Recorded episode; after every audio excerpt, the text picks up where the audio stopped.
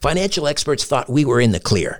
They were anticipating around six rate cuts by the Fed this year. And then the inflation data came out, higher than expected. Friends, this isn't going away. It can't. The US is $34 trillion in the hole, and yet we keep printing money, which pushes the prices you pay every day even higher. So you can either bury your head in the sand or you can do something about it. Diversify a portion of your savings into gold with Birch Gold Group.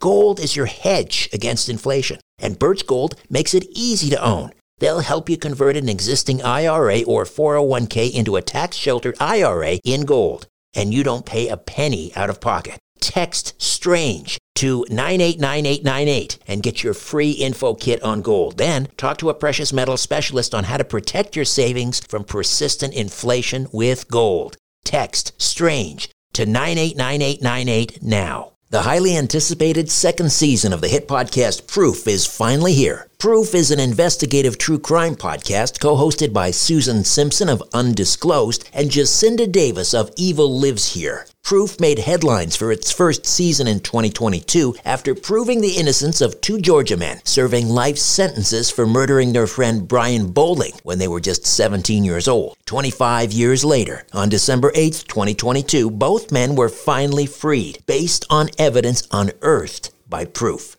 In the second season of Proof, Murder at the Warehouse, Susan and Jacinda are on the case again, this time traveling the streets of Manteca, California to uncover who really murdered 18 year old Renee Ramos. On June the 5th, 2000, Ramos's body was found buried under a pile of debris inside the shell of a new Home Depot building. Despite tips hinting at alternate suspects, tips that were ignored until now, Renee's boyfriend, 18 year old skateboarder Jake Silva, and Ty Lopez, the 33 year old uncle of one of Jake's close friends, were arrested and convicted of her murder. Fans of true crime and investigative series won't want to miss this riveting new season. Follow the case as Susan and Jacinda uncover long overlooked evidence about what really happened to Renee by listening to Proof Murder at the Warehouse, wherever you get your podcasts. I'm Samantha Cole, host of the new season of Understood, the Pornhub Empire. Over the course of four episodes, I'll tell you how a horny YouTube knockoff in Canada came to dominate the porn world, only to shatter their cheeky reputation in a massive scandal. The Pornhub Empire is a new season of Understood from the CBC. Available now wherever you get your podcasts.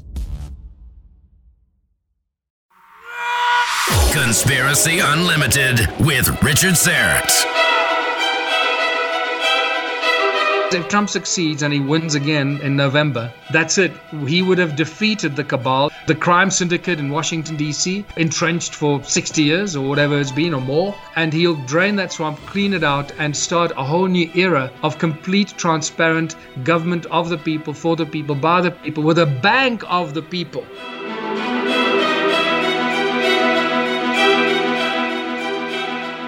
Welcome to episode 6 of Conspiracy Unlimited Plus. Michael Tellinger is here on the line from South Africa to discuss what can be only described as truly historic, a complete game changer, if it's true, of course. That is the takeover of the U.S. Federal Reserve Bank by President Trump and the U.S. Treasury. Michael has concluded it is true and it could signal the end of the Rothschild family's control of the world's banking system.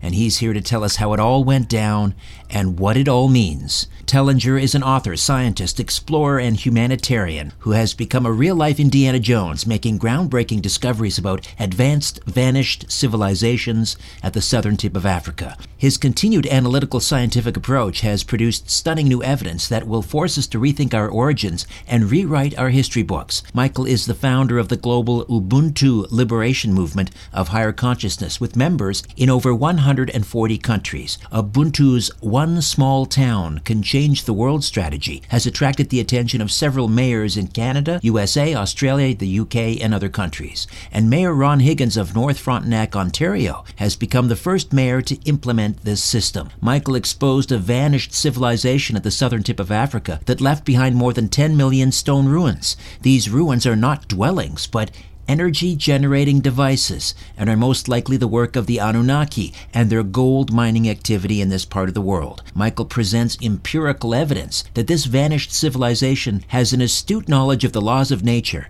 and they used the power of sound and frequency as a source of energy. Michael Tellinger, welcome to Conspiracy Unlimited. How are you? Fabulous, Richard. Nice to talk to you. Your recent video regarding Trump and COVID 19 and the takedown of the Fed has gone absolutely viral. Uh, the last I checked, it was around, what, 500, 600,000 downloads? Yeah, it, it definitely uh, captured the imagination of the people that are aware of what's going on in, in the world of finance and the Rothschild Empire and the global control systems and it quite, created quite a bit of excitement, um, I must say, and I'm certainly excited about it. When I, when the penny dropped for me, I was astonished, astounded when I realized what Trump was up to, and um, and I think it's it's it's changing the paradigm completely. It's it's rearranged the deck chairs on the sinking Titanic. It might even plug the hole of the Titanic at this stage. I uh, I have a friend who is a um, a former student of the late Marshall McLuhan. And uh, he was the one that first brought this to my attention. And he, maybe he, he saw your video. I'm not sure where he got it from, but talking about how President Trump used COVID 19. I'm not saying he made it happen, but he, he took advantage of this crisis to take down the Fed. And, you know, I'm not, I don't understand global finance. I don't pretend to. It's very complex. Maybe you can walk us through how uh, something like this would be accomplished, and then we'll get into why it's significant. How does one take down the Federal Reserve? Okay, so I just need to correct something. The global banking system is not complex, it's actually incredibly simple in its foundational structure. The, what becomes complex are the rules and regulations and the laws that were created by the Rothschild bankers that were then filtered down to all the central banks of the different countries and from the central banks and from also the, the, the Bank for International Settlements that controls all the international st- uh, central banks of every individual country, how they create this very complex legal system and financial system structures. And that's the complex thing. But the actual control of the money system is very, very simple. The control sits with a bunch of banking families that have taken the control and to themselves, given themselves the the right to be the global authorities and the rights holders to create money and print money. And through their central banks they have taken control of all the governments to Im- impose their and install their puppet master presidents and leaders. And uh, and through those central banks and their puppet master leaders and presidents they control those countries. So it's very very simple it's just it's been very very difficult to break the stranglehold of this global banking slavery system because most people are, are unaware of it and they've woven a very clever intricate web of deceit deception lies propaganda about how, what the money system is, how it helps us and benefits us, how it keeps the economy going. That without money, the you know the the world money makes the world go around, and without money, there'd be no progress. So they've they've written this narrative for the last 250 years and created this global financial control system that most people don't understand because they just don't realize that it is a an organized crime syndicate that is holding the world hostage.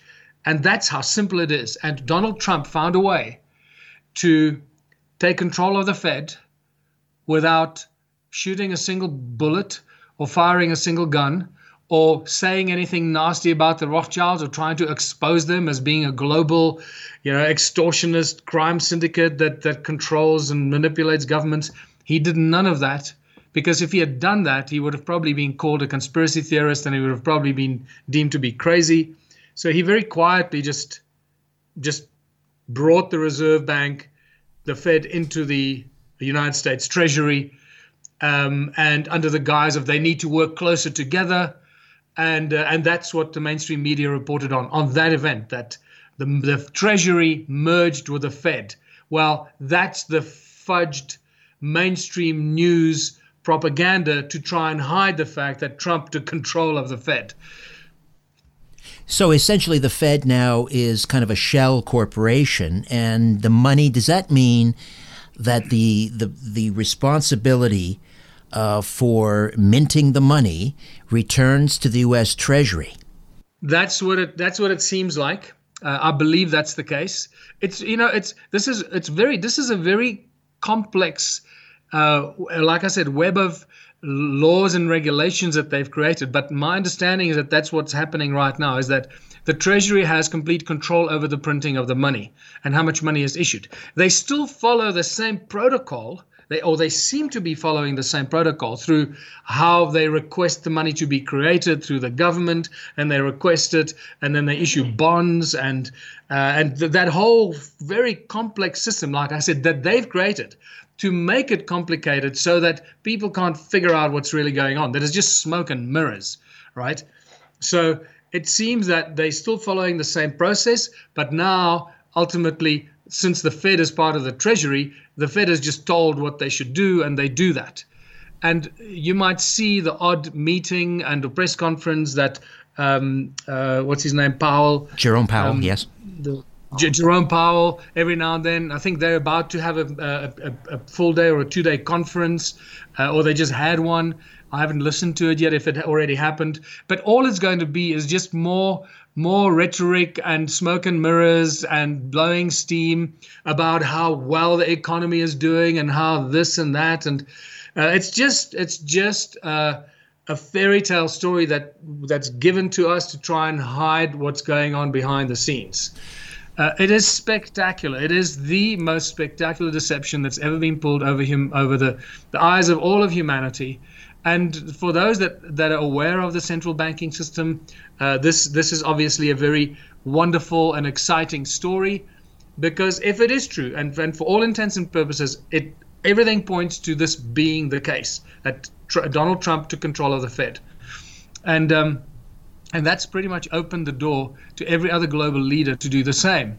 And if that happens, I believe that if just two or three other Western countries, a few European countries, whether it's Canada, whether it's France or England or, or Germany or Italy, any one of the European countries, uh, or possibly Australia, if they do the same thing, if they just do what Donald Trump did without any fanfare or making any big you know announcements to the media, because that's when it blows up in their faces just bring the Fed into the Treasury because the Fed can't defend itself. The Fed doesn't have an army. The Fed relies through the control of their puppet master governments. They rely on the of the army of the country of the people, made up of the people, the sons and daughters of the the people that actually defend the Fed against people that want to bring it down. That's this is just how evil and corrupt the whole thing is these COVID relief checks that the government issued twelve hundred dollars, and I think they did a second one.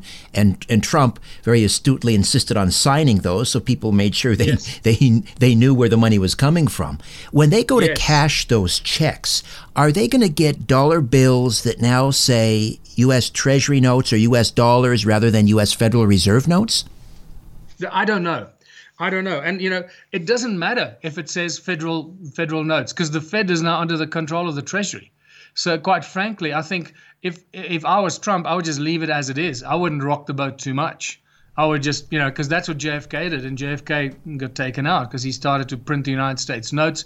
That became very obvious and very visible. And before too many people gotten onto what uh, what JFK was doing, they got rid of him and and took control of the of the printing of the money. And but I think Donald Trump, uh, I don't know, I haven't seen the United States money since March.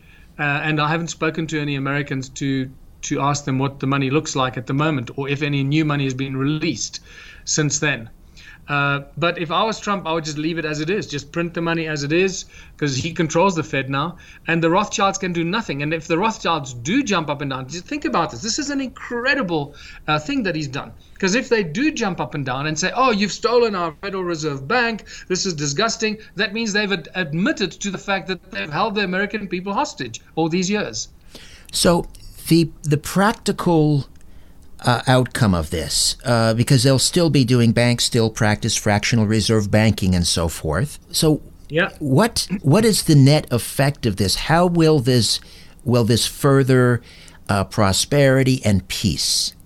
So this is really important. The what people need to realize that the only reason that our money constantly devalues, you know, that today you can't buy with one dollar what you could buy ten years ago uh, with ten cents and and it's just it just everything keeps devaluing, and there's in, crazy inflation, and there's taxes, and there's levies, and all kinds of things that we just pay, pay, pay for everything. That's not because we're stupid and we don't know how to grow things and create things and build things and sell things and distribute things.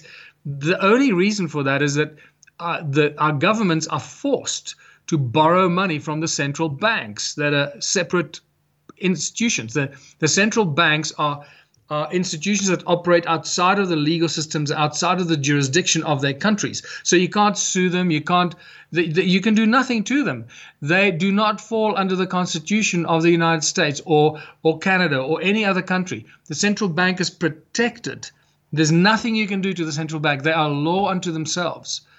And I know this because I tried to take the South African Reserve Bank to the Constitutional Court. I had a in uh, 2013, uh, and and you know it was quite a big thing on the news. You can go and see my interview. Believe it or not, I actually I did an interview on MSNBC, the the financial television channel here in South Africa, um, about this court case against Standard Bank, the biggest bank in Africa, uh, and and then also the the Reserve Bank, and taking the South African Reserve Bank to the Constitutional Court for crimes against humanity, and it was with the Constitutional Court. I lodged the papers. It was with the Constitutional Court for probably about a week, at which point I received an email from the registrar of the Constitutional Court, and uh, basically an email with a stamped document saying uh, we you, they will not um, they will not launch that case or whatever the right word is or proceed with that with that court application uh, because uh, after examining my papers and my documents, a thousand page argument, right? Thousand, th- 1,000 pages of arguments. Um, so this was a lot of work that we put together over probably about a three year period at that stage. And after about a week of looking at it, their, their response to me was, You have no prospect of success. Therefore, we will not take this case on.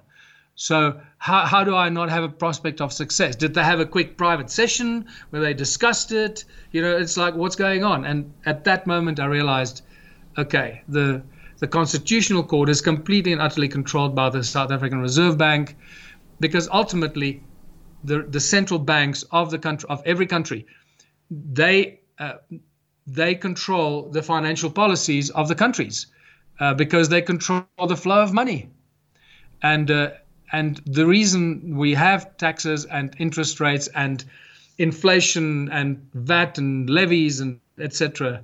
is because our governments are forced to borrow money from these private institutions. The moment they say, sorry, we don't want to borrow money from you, we know how to how a printing press works, we can print our own money, thank you very much. We can start issuing money for ourselves. And this is not something that's never happened before. Of course, this has happened many, many times in various countries. But every time this happened in other countries, they would use some other country's army, generally the United States Army, because it was the biggest army. They would use the USA Army to invade that country, uh, come up with some terrible story about the, the leader of that country, whether you know whether he's a drug dealer or a pedophile or whatever. They just fake news would just completely smear that that leader, and or they create a revolution in that country, a fake revolution, wag the dog vibe, you know, and literally just destroy that country, and the Rothschild Bank would move in and take control of the country once again. It's it is unbelievable. So now what we're sitting with is a very exciting prospect for the entire world to free themselves from this Rothschild banking empire slavery system. Because the biggest territory for the Rothschild empire, which is the United States, unquestionably by far the biggest territory, has now been stolen from them. So they have no access to the army and the military. They can't come and go out and, and make it big mainstream news because then they by by doing that they'll admit that they've been holding all the other countries and the United States um, to ransom and hostage for all these years, and uh, they don't not going to do that. So they're using the entire power. They've pretty much unleashed all their assets on Donald Trump. They will do everything and anything. They will destroy the United States. They will burn it down. They'll break it down. They'll destroy the economy. They'll do everything and anything to regain control of the United States. And if it means burning it down or creating civil war and completely destroying that country, they will go to those those lengths because that gives them complete control over that broken down country. And when they take complete control of a broken down country, it gives them even more power than taking control of a country that has um, far more prospects of people taking that control back. So it is an incredible moment in all of, well, pretty much all of human history because this information of the central banks controlling our lives and destroying the world will finally come out, and people everywhere will realize this, what's been going on. And Donald Trump is leading this, he's the spearhead of this around the world. The timing is interesting. Did this happen, this takedown, using COVID 19 as cover, or did it happen before and COVID 19 was the retribution? It's, it's difficult to say. It's very difficult to say what's, what's, how this happened.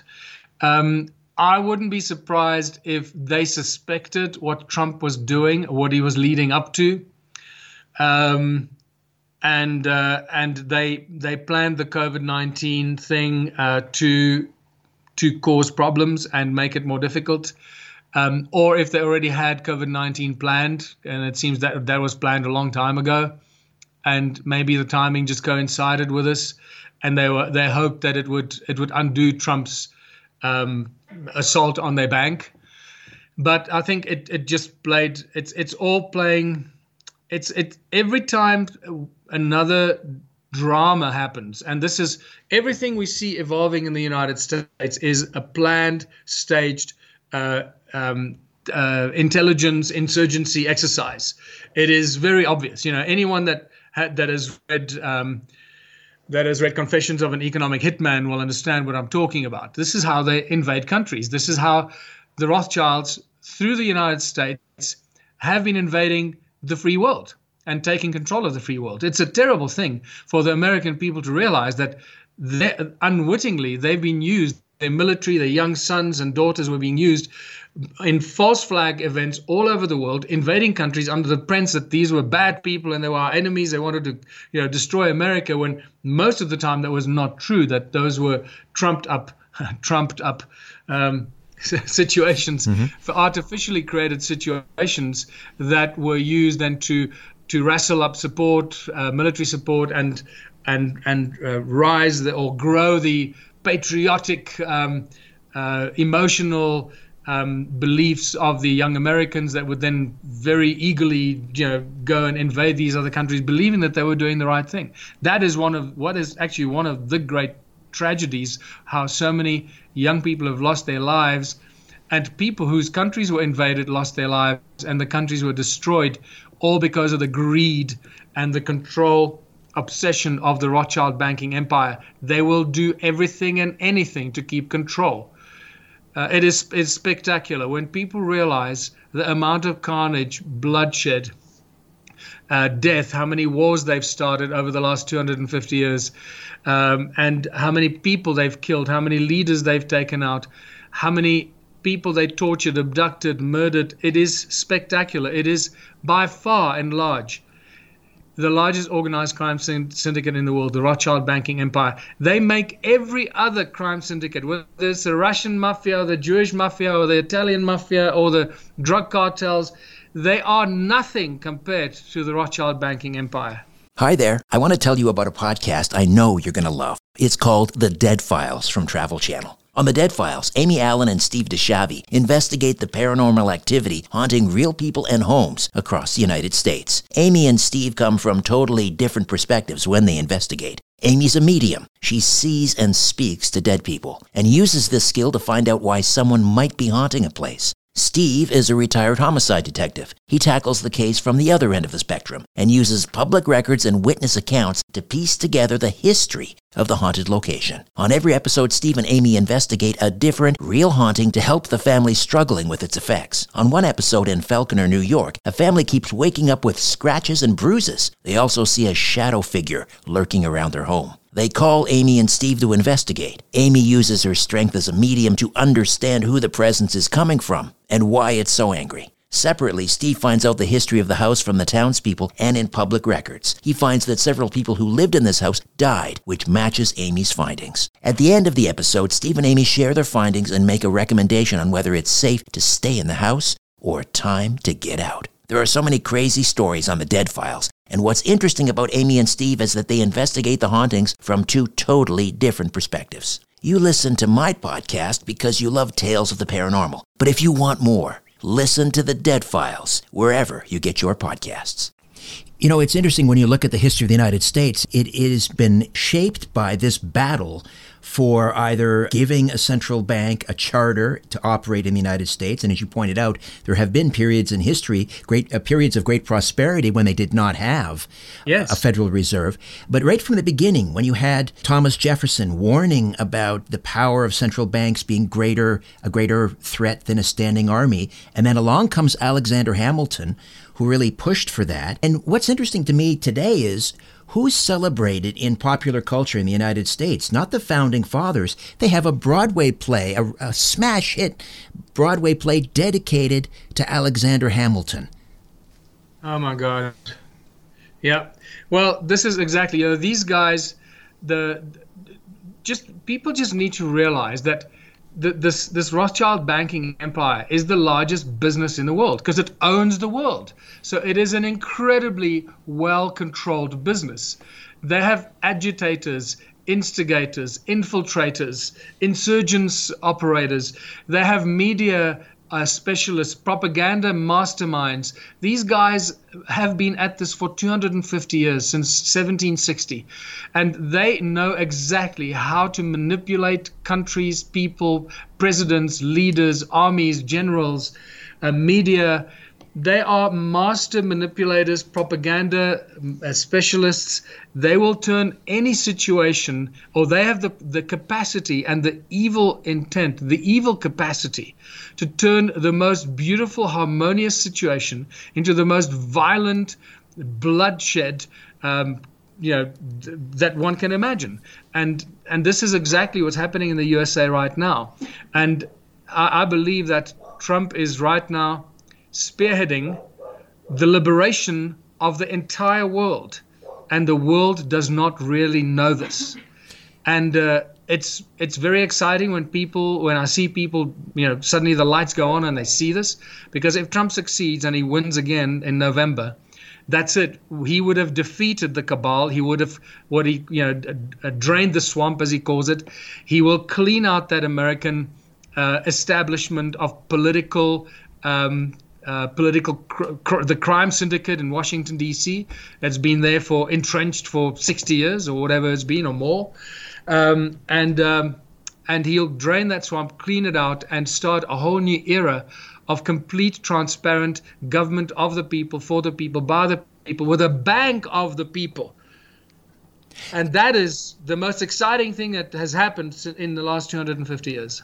When when the, the United States started opening up, and a number of jurisdictions uh, after the, the quarantine started opening up, and then we had these shocking, really, these shocking job numbers that came out uh, from May when they were expecting uh, something like 8 million fewer jobs. They showed a, a, growth of 2.5 million jobs, even in the midst of this quarantine. Uh, is yep. that when the the the powers that be that opposed Trump decided, okay, COVID nineteen didn't work. Now we need to to uh, to to bring in this rioting and looting and a race war. Yeah, and that's not working either. Look look how that's fizzled out. Now suddenly it's turning in Trump's favor because now suddenly all those the the the, the whole uh, question now is defund the police, get rid of the police departments. Now suddenly the Americans are waking up going, oh my God, now they're going to take away our police?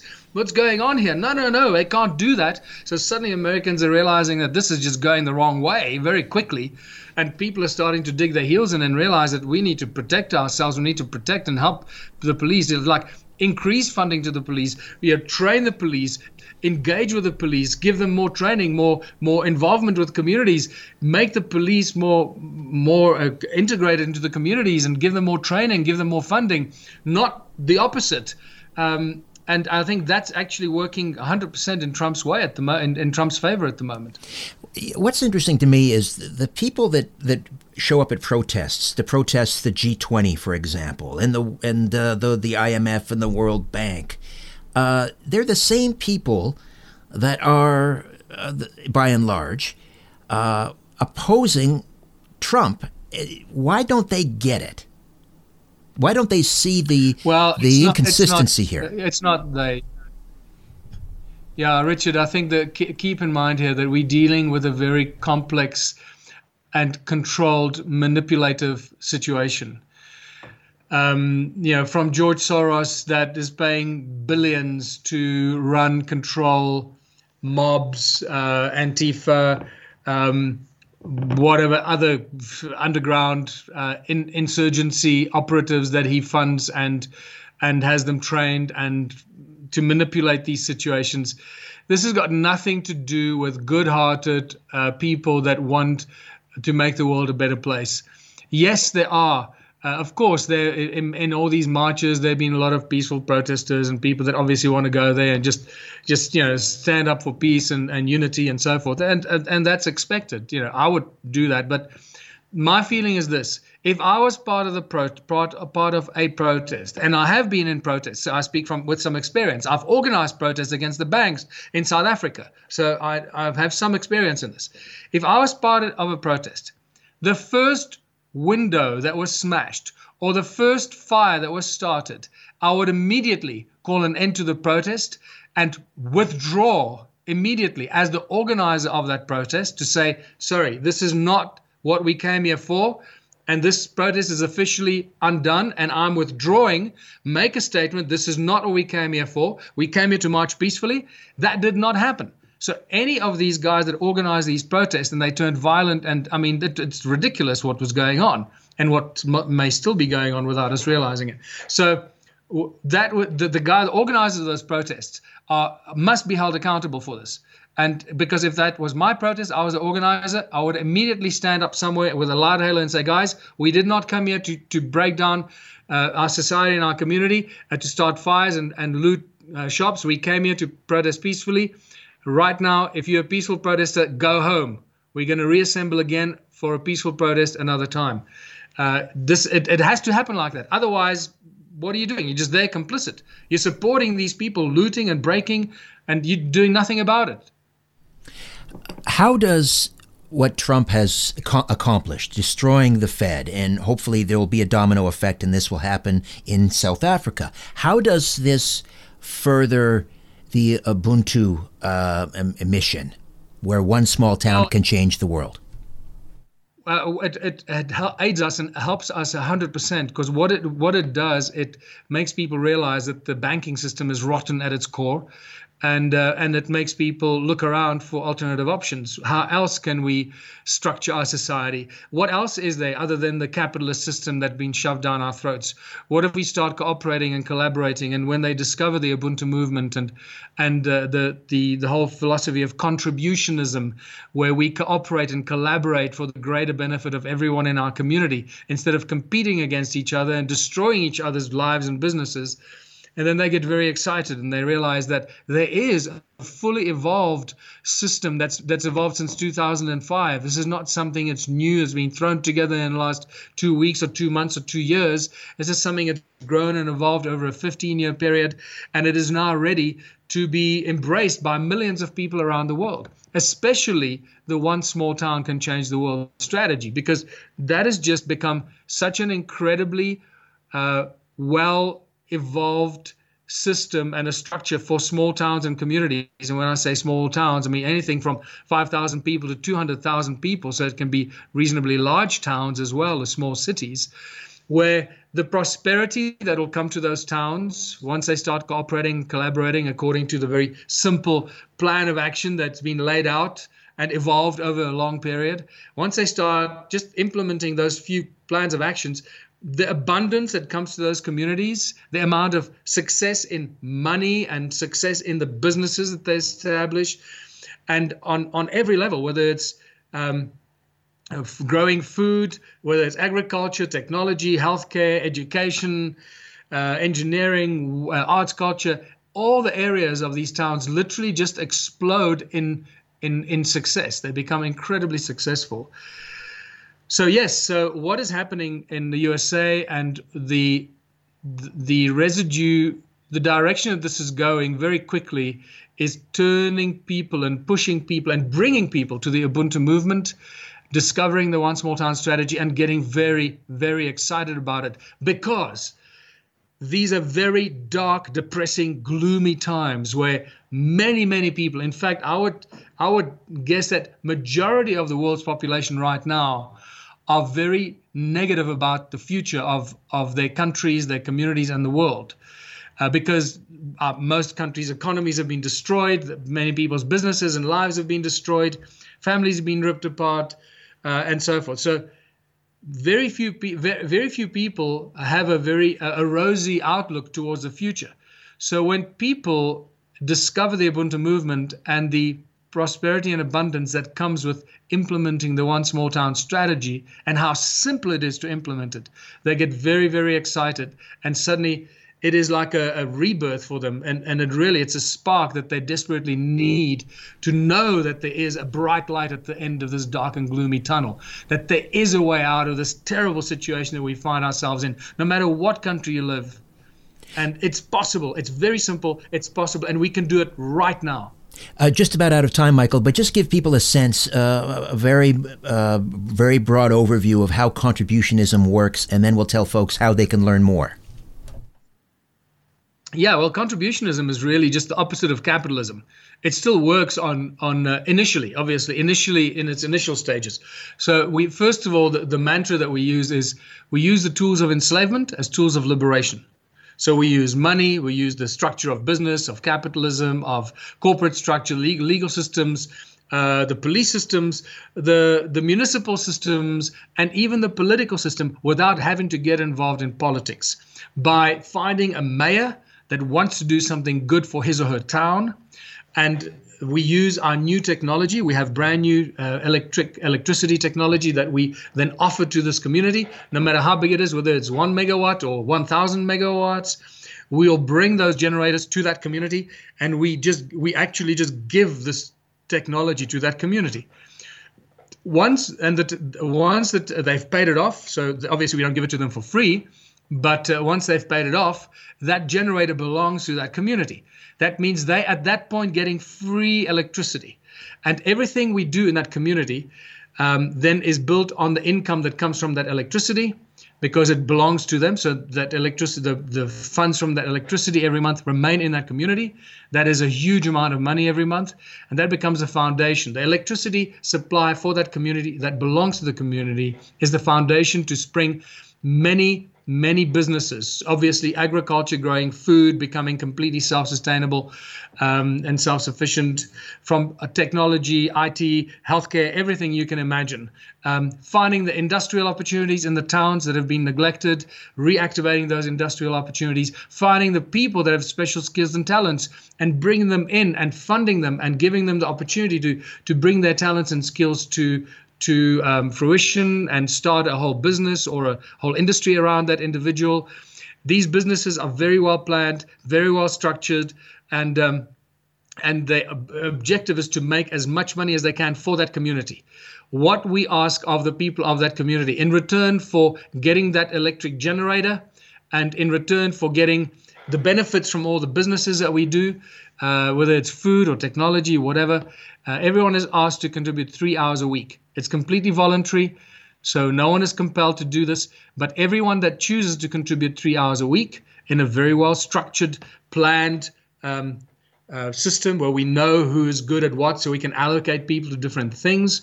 So we start all these businesses, well, very well planned, very well funded.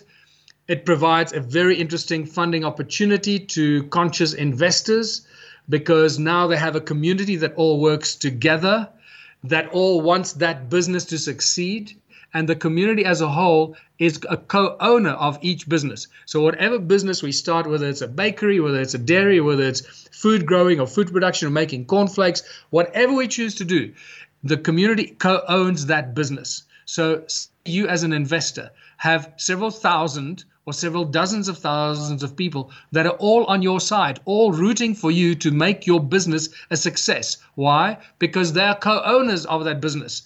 And there's only one of those businesses. It might have many outlets and many, many branches, but it's essentially one business that belongs to that community. The intention is to make as much or grow as much food or make as many computers as we can so we can export the excess. And from that excess comes the benefit to the community. And the benefits of these kind of communities, once you start doing the numbers, are simply staggering. Keep in mind that a, a business that employs about 5,000 people or more, the average turnover of a business with 5,000 employees is around $1 billion a year. We can begin to equate communities of 10,000 to 20,000 people with businesses of that size we can turn our small town of 10,000 people or 20,000 people into a community or a business that becomes a fierce competitor with any other global corporation that turns over a billion dollars a year. And we will do it more efficiently, we'll do it better, we'll have more more cohesiveness because everybody is you know sings from the same hymn sheet. Suddenly our small towns become the most financially successful models of financial success, of capitalist success. Yet the people that participate in the community all get these things that we do for free because you know these that's one of the benefits they get. So if we grow food, we supply ourselves the food for free, free for everybody that participates in these in in the in the businesses. And uh, and and yet and we what we export everything all the excesses are exported obviously. We have very good structures because we know how to hire the best salespeople and the best marketing people and the best video production people to promote and market everything we do. So very quickly our communities can become incredibly wealthy financially while we use very little money within our communities. And uh, that's when people realize that we don't need money. We actually just need each other because we're making all this money, but we're not actually using it. And that's when the whole consciousness thing kicks in and you realize, oh my God, money does nothing. People do everything. We're the guys that are growing the food, building the bridges, developing the technology. We're making all this money, but it's not the money doing it, we're doing it. And the whole thing about money changes very, very quickly.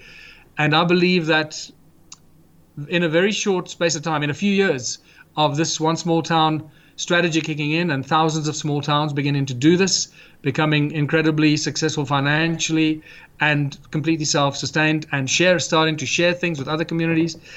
Uh, all of this is on our website, um, ubuntuplanet.org or onesmalltown.org. It's easier to remember, onesmalltown.org.